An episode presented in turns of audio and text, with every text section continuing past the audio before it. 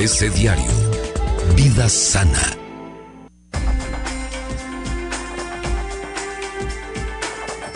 Doctora Quintanilla, hoy en Querétaro tiene uno que salir media hora antes. No, más, Sergio. ¿Más? Sí. Y sí, no ya. estás lejos. No, no estoy tan Pero el tráfico está de los mil demonios. Yo dije, no hay tanto tráfico porque hoy descansan estudiantes de nivel básico. Ah, porque tienen sus juntas los señores maestros, ¿verdad? Así sí. es. Sí, y bueno, pues Sí. Así pasa. Pues así pasa cuando ocurre. Relax. Claro que Tu sí. tema, doctora. Fíjate que hace ocho días hablábamos que iniciamos actividades en el colegio médico, nuestra primer sesión Sí. académica. De verdad, todo un trabajo del comité académico.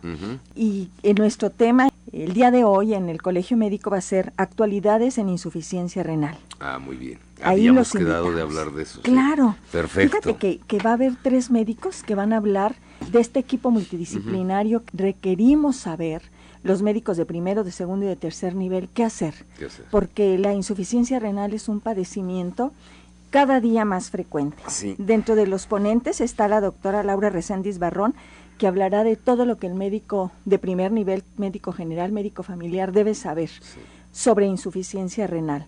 El doctor Arturo Magaña Barragán, que es nefrólogo y además es también pediatra, pues hablará de toda esta problemática que se presenta también en, en la infancia. En la infancia, mira, Y el doctor. Manuel Poblano Morales es, es internista e intensivista. Sí.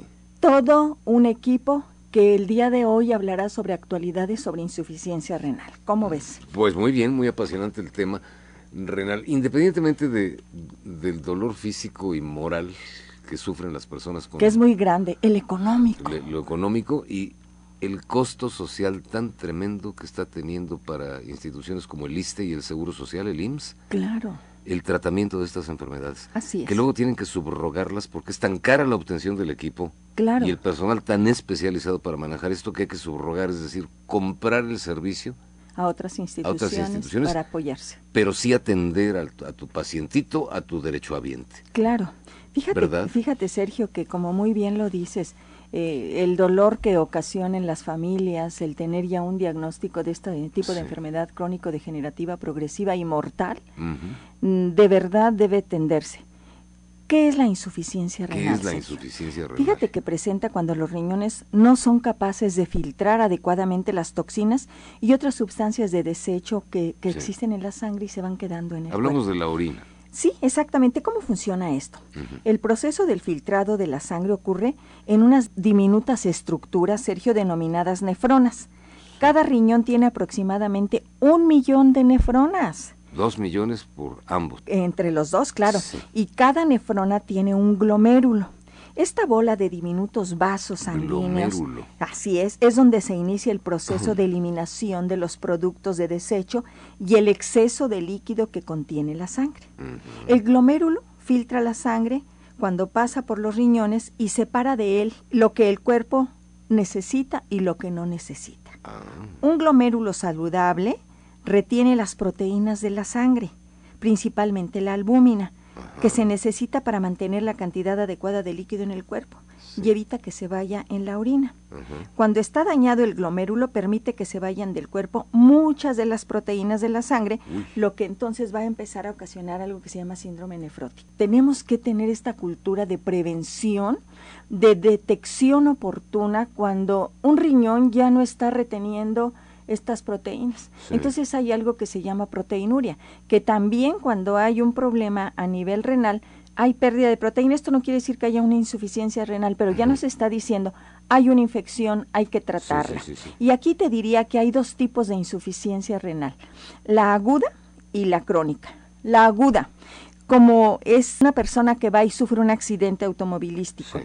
Entonces, cuando tiene esta pérdida importante de sangre, puede causar insuficiencia renal repentina o algunos medicamentos o sustancias venenosas que pueden hacer que los riñones dejen de funcionar adecuadamente. Estas personas que toman el alcohol adulterado, etcétera, o sea, Alcohol adulterado. Claro, pues, podemos tener datos de, de problemas a nivel hepático y a nivel renal que por supuesto ocasionan la muerte Y por esta compra, ¿eh? insuficiencia. Sí, esta insuficiencia renal aguda. Y la crónica, que es la más frecuente, Ajá. es este deterioro progresivo e irreversible de la función renal como resultado de la progresión de diversas enfermedades, ya sea primarias o secundarias. Ahorita te explico eso. Es una, es una enfermedad que, claro, es la primer causa de insuficiencia renal ¿eh? crónico. Ojo con Resultando entonces en una pérdida de la función del glomérulo, que ya hablábamos, tubular y endocrina de los riñones.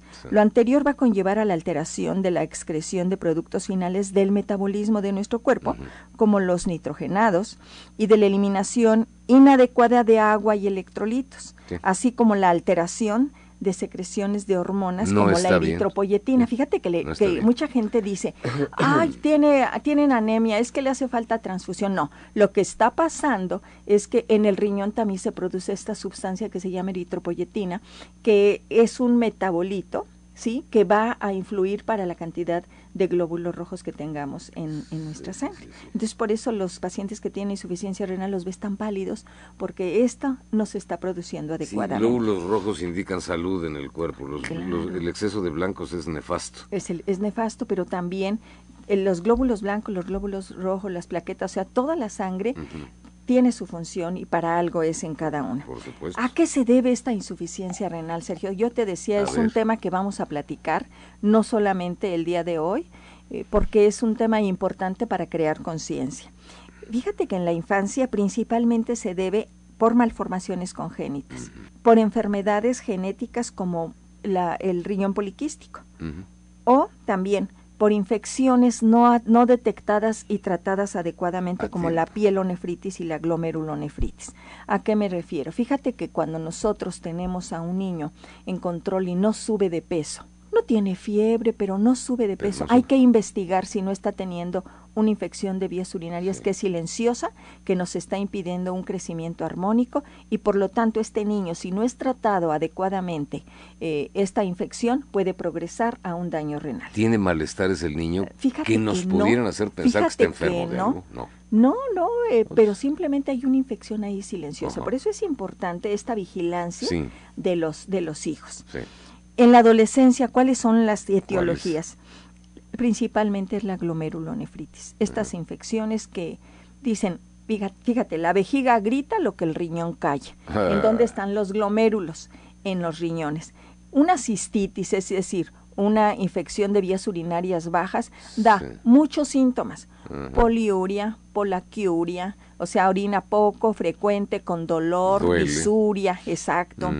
Y entonces te está diciendo que hay una infección, pero es de vías urinarias Hombres y mujeres hablamos. Eh, es más frecuente en las mujeres por la anatomía propia de la mujer. Y en los hombres menos, pero da. sí, pero también da, pero también da. Aquí hay que tener en cuenta que el riñón lo puede estar callando, pero si es este joven que tiene ya algunos datos de, de malestar, que de, males, de, de, decaimiento, sin ganas de, de, no, fíjate que luego no da fiebre. Ah, bueno. Entonces pero es una infección, por eso te digo, lo que el riñón calla, la vejiga, la grita. Vejiga grita. Entonces hay que mm. atender a estas, hacer estas detecciones oportunas de, de, infección de vías urinarias. Mm. En un tiempo en el Seguro Social teníamos eh, unas tiras reactivas que son ah. buenísimas, en las que se hacían detecciones, a ver, y se detectaba que había pérdida de proteínas eh, no excesiva, pero ya no, eran datos, había leucocitos elevados, entonces, no, pues este, este es un caso que hay que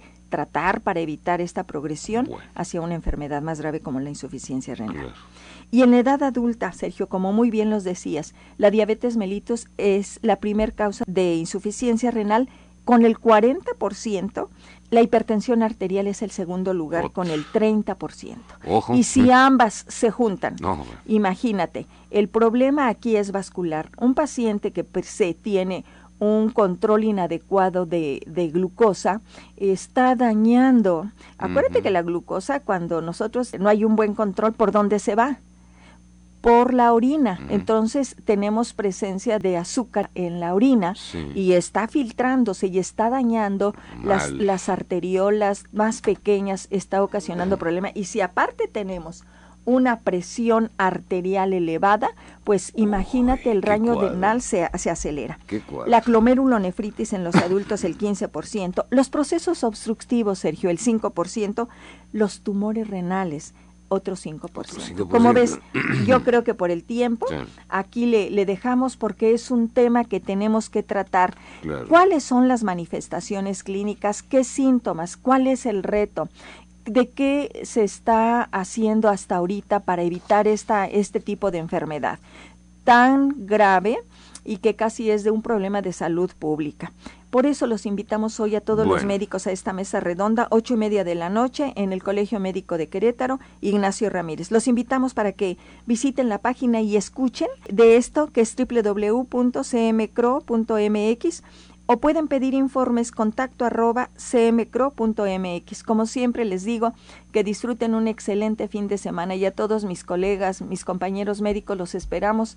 Hoy iniciamos nuestras actividades académicas. Qué bueno, finalmente el Colegio Médico de Querétaro se pone las pilas, cobra vida. A trabajar en lo que nos Hay que resucitarlo. Así Estaba hecho un cadáver el Colegio Médico de Pues hay que hay que darle darle primeros auxilios que ya estamos abocados a eso para sacarlo adelante con lo que nos toca a los médicos, la, la actualización médica continua a través de actividades académicas. Saludos a los médicos colegiados, doctora Irma Quintanilla, nuestra amiga y presidenta del Colegio Médico de Querétaro. Gracias, Sergio. Saludos a todos. Gracias a ti por participar y por venir, por hacer el esfuerzo. Como siempre, con mucho gusto y agradecida. Pepe Gómez, muchas gracias. Son las nueve con dos minutos. Quédense con la programación de ABC. A la una de la tarde, segunda edición, estará Dan Olvera, estará su servidor Sergio Magaña.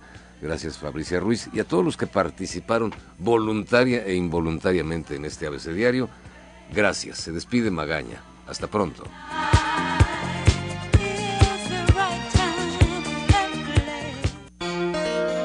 ABC Diario. 107.9